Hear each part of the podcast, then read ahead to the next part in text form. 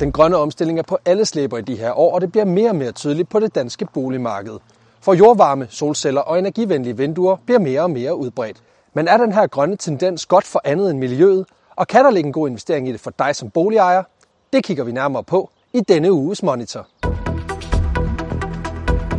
Når man laver en energiforbedring, så kan det være, at det øger værdien af huset, men man får jo også selv en, en besparelse ud af det. Ja, det kan jo næsten slet ikke svare sig at synes jeg.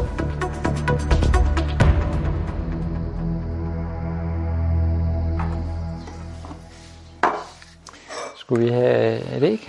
På en villavej cirka 17 km fra Odense bor Christian og Marie i det hus, de selv byggede i 2011. Planen har fra starten været, at huset skulle være så miljøvenligt som muligt. Det lå ligesom i, i kortene, at det, det, var, det var smart. Belært af prisen på et gammelt oliefyr i en tidligere bolig, og Christians ungdom på havet med en båd drevet af sol- og vindenergi, gav de grønne investeringer mening. Jamen, jamen vi har tre lag ruder fra Rational, noget der hedder Aura Plus, som isolerer fantastisk godt. Det er så godt som en, en mur. Huset har solceller, jordvarmeanlæg, energibesparende vinduer og endda regnvandsopsamling. Det er bare en ærgerlig fornemmelse at ikke også have vandet med, når nu man kan spare på det. Og der er masser af det. Det kommer jo ned i rigelige mængder ovenfra. I Tæpstrup ved Skanderborg bor Torben Lund. Han er også en af dem, som har hoppet på de grønne boligtiltag. Her var det også et energislugende oliefyr, der fik sat tankerne i gang. Vi havde et øh, oliefyr og en indendørs olietank nede i kælderen, som vi faktisk godt kunne tænke os at slippe af med. Så så vi på en øh, boligmesse i Odder, en øh, VVS-mand, der udstillede jordvarmeanlæg, og så blev vi inspireret den vej. I dag har han besøg af energirådgiver Lina Nørmark for at få snakket lidt om de forbedringer, der er lavet på huset. Laver den varmt vand også så?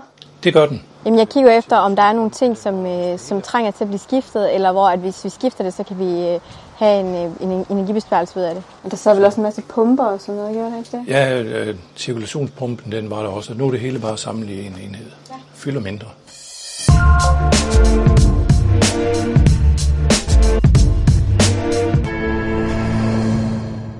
Torben og Christian er langt fra de eneste, der kaster sig ud i grønne boligforbedringer. Hvert år laver 10.000 vis af danskere energirenoveringer, og interessen for det gode energimærke og den besparelse, der ofte følger med, er stigende. Der er stor forskel, og der er en klar sammenhæng. Birgit Dietz er kommunikationsdirektør hos Boligsiden.dk, som er en søgemaskine, der hvert år hjælper mange tusind danskere med at finde en ny bolig. I en undersøgelse, de har lavet blandt deres brugere, svarer 68 procent af de aktivt leder efter et hus med et godt energimærke og et lavt energiforbrug. Jamen, der er ingen tvivl om, at det betyder mere og mere og mere. Og øh, når man ser på det, hvis man kan få et køberbevis hos sit pengeinstitut, og man kan købe et hus til 2 millioner kroner, jamen så er det jo ikke lige meget, om det er 2 millioner for boligen, og så et A-hus, altså et, et hus med et energimærke A, eller om det er 2 millioner, så et hus med et energimærke G, fordi det betyder noget for en løbende udgift. Men energimærkningen har endnu ikke overhældet de ting, folk normalt leder efter. Der er ikke nogen markant stigning. Der er en stigning, men det er en meget lille stigning. Preben Meril er administrerende direktør for mailerkæden Realmalerne. Ifølge ham er interessen for energimærkning stadig relativt lav, fordi der er en række andre parametre, som fylder mere i folks bevidsthed. Det er postnummeret, man søger efter. Det er vejen, man søger efter. Det er nummer et. Nummer to, det er prisen. Hvad koster huset? Så den tredje ting, de siger, ah, hvilken ejendomstype skal det være? Og vi er slet ikke kommet til energirapporten nu. Altså det pudsige er, at du kan godt have energislugende bolig, der ligger rigtigt. Den er, den er solgt i morgen. Nu har du en energivenlig bolig, der ligger forkert. Den kan godt ligge længe. Den kan ligge rigtig længe. Og selvom der ifølge Preben Merkel ikke er meget interesse for energimærkning, inden huset bliver solgt, så er der sket en markant ændring, når handlen er afsluttet. Der er stigende interesse for købere, der flytter ind, at de altså ikke kun kigger på at sørge for at udskifte de eventuelle brune fliser i villaen, som de har købt fra 1960'erne, men de også går ud og kigger på, om der skal 250 mm øh, råguld på taget, eller om der skal 500 mm. Der er det kommet langt mere ind.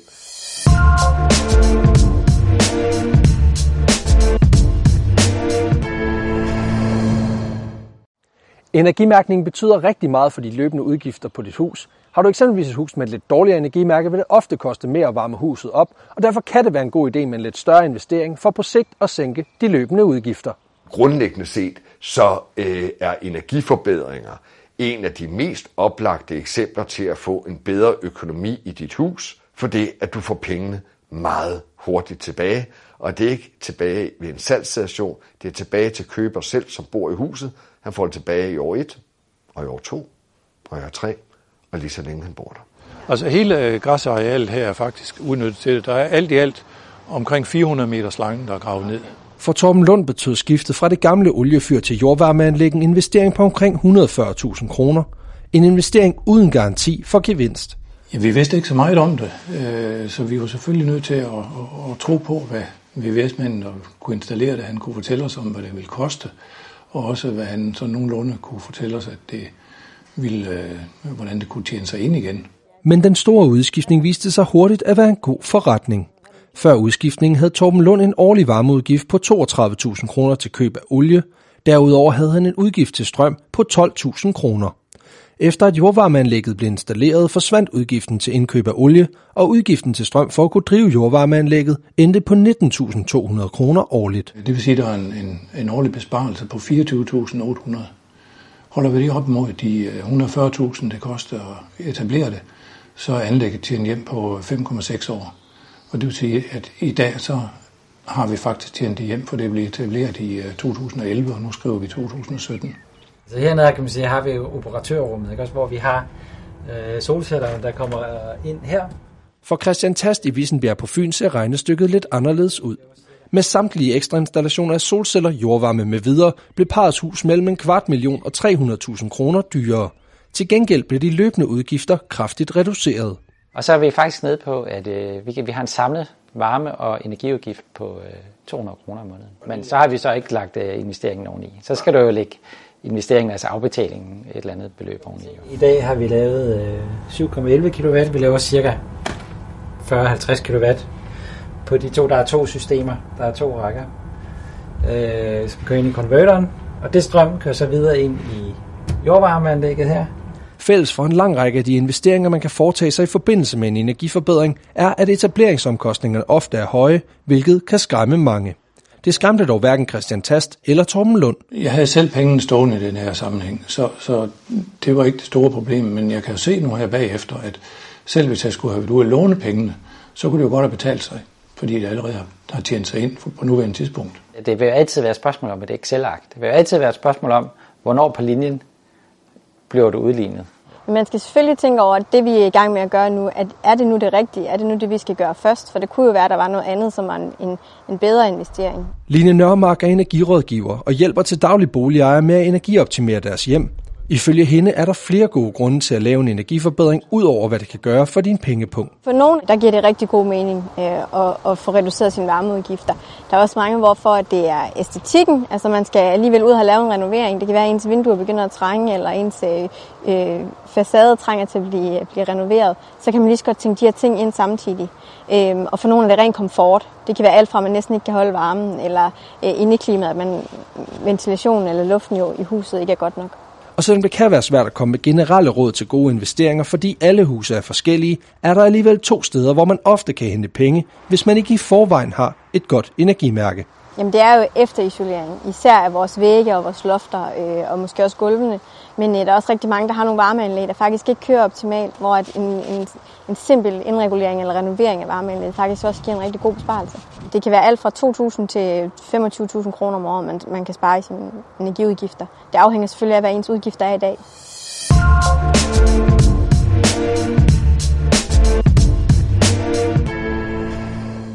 Hvis du overvejer en grøn boliginvestering, er der en række ting, du kan gøre for at mindske den ofte store investering, der kan være ved at lave et isoleringsprojekt eller skifte det gamle oliefyr ud med noget mere moderne. I Danmark har vi nemlig en ret omfangsrig tilskudsordning til folk, der prøver kræfter med grønne boligtiltag. Maria Carlsen er kommunikationschef hos AB-gruppen, som årligt formidler over 30.000 byggeopgaver mellem håndværkere og danske boligejere. Der er rigtig mange, der ikke ved, at der er tilskud, og desværre så er der også rigtig mange, der opdager alt for sent, at der er tilskud. Goddag Jens, du taler med Malene fra 3 Byggetilbud. AB-gruppen driver ud over virksomheden 3 Byggetilbud hjemmesiden energihjem.dk, der er en indgående guide til, hvilke tilskud der er at hente på de forskellige opgaver, og der er mange muligheder for at få et tilskud. Du kan både få tilskud til isolering, du kan få en lang række tilskud til optimering af dine varmekilder. Udskifter du oliefyret med en varmepumpe, eller øh, får du udskiftet til en bedre model af en kedel for eksempel, så er der tilskud. Er også tilskud, hvis du får nye vinduer, eller hvis du får udskiftet dine døre. Det er ikke noget, der, der skal diskuteres tilbudsmæssigt? I bund og grund så bliver det opmålt i, hvor mange øh, kilowatt-timer man sparer med den pågældende energirenovering. Men man kan hurtigt komme ud og få dækket en rigtig stor del af udgiften. Så må jeg skrive en bagkant for, hvornår det skal stå færdigt? Tilskudsordningerne kan være svære at navigere i, og rigtig mange danskere er ikke klar over, at der er penge at hente. Derfor har Maria Carlsen en række gode råd, der er værd at huske, hvis man overvejer at få lavet en grøn boligforbedring. Så vil jeg først og fremmest råde dem til at øh, ansøge om energitilskud, inden de går i gang med arbejdet, fordi ellers så kan man ikke få tilskud. Så vil jeg anbefale dem at øh, sørge for at huske både at benytte energitilskuddet og kombinere det med håndværkerfradraget. Og sidst men ikke mindst, så øh, vil jeg anbefale altid at indhente flere tilbud på en øh, renoveringsopgave. Tak for snakken, og en, øh, en god dag til dig. Ja, og her har vi så øh, solcellerne, Ah, ja. som vi fik etableret sidste år. Lysten til de grønne boligforbedringer er ikke blevet mindre hos hverken Torben Lund eller Christian Tast. Hos dem begge er der kommet flere grønne initiativer til. Sidste år har vi fået lagt øh, solceller på taget. Det har da god mening i hvert fald, at når man bruger så meget strøm, som vi nu gør, til både drift af huset, men også til drift af, af varmeanlægget, at man så også selv kan producere noget af den strøm. De største dage her, der er vi oppe på øh, 35, øh, 35 kWh. Og det bliver spændende at se, når vi laver det endelige regnskab for, øh, hvor, hvordan ser det ud, og hvor lang tid går der inden, at det kan, kan betale sig tilbage igen. Og hos Christian Tast er jagten på at få endnu flere solceller gået i gang. Det, det næste skridt, det er, der drømmer vi om at, at få en elbil. Jeg har nogle øh, brugte solceller liggende, som jeg planer at få op, og så, så de ligesom lader bilen, og så man fra marts til oktober øh, kan køre på solen. Ikke? Det kan jo næsten slet ikke svare sig at være, synes jeg. Det var alt, hvad vi havde til jer i Monitor for den her gang på gensyn.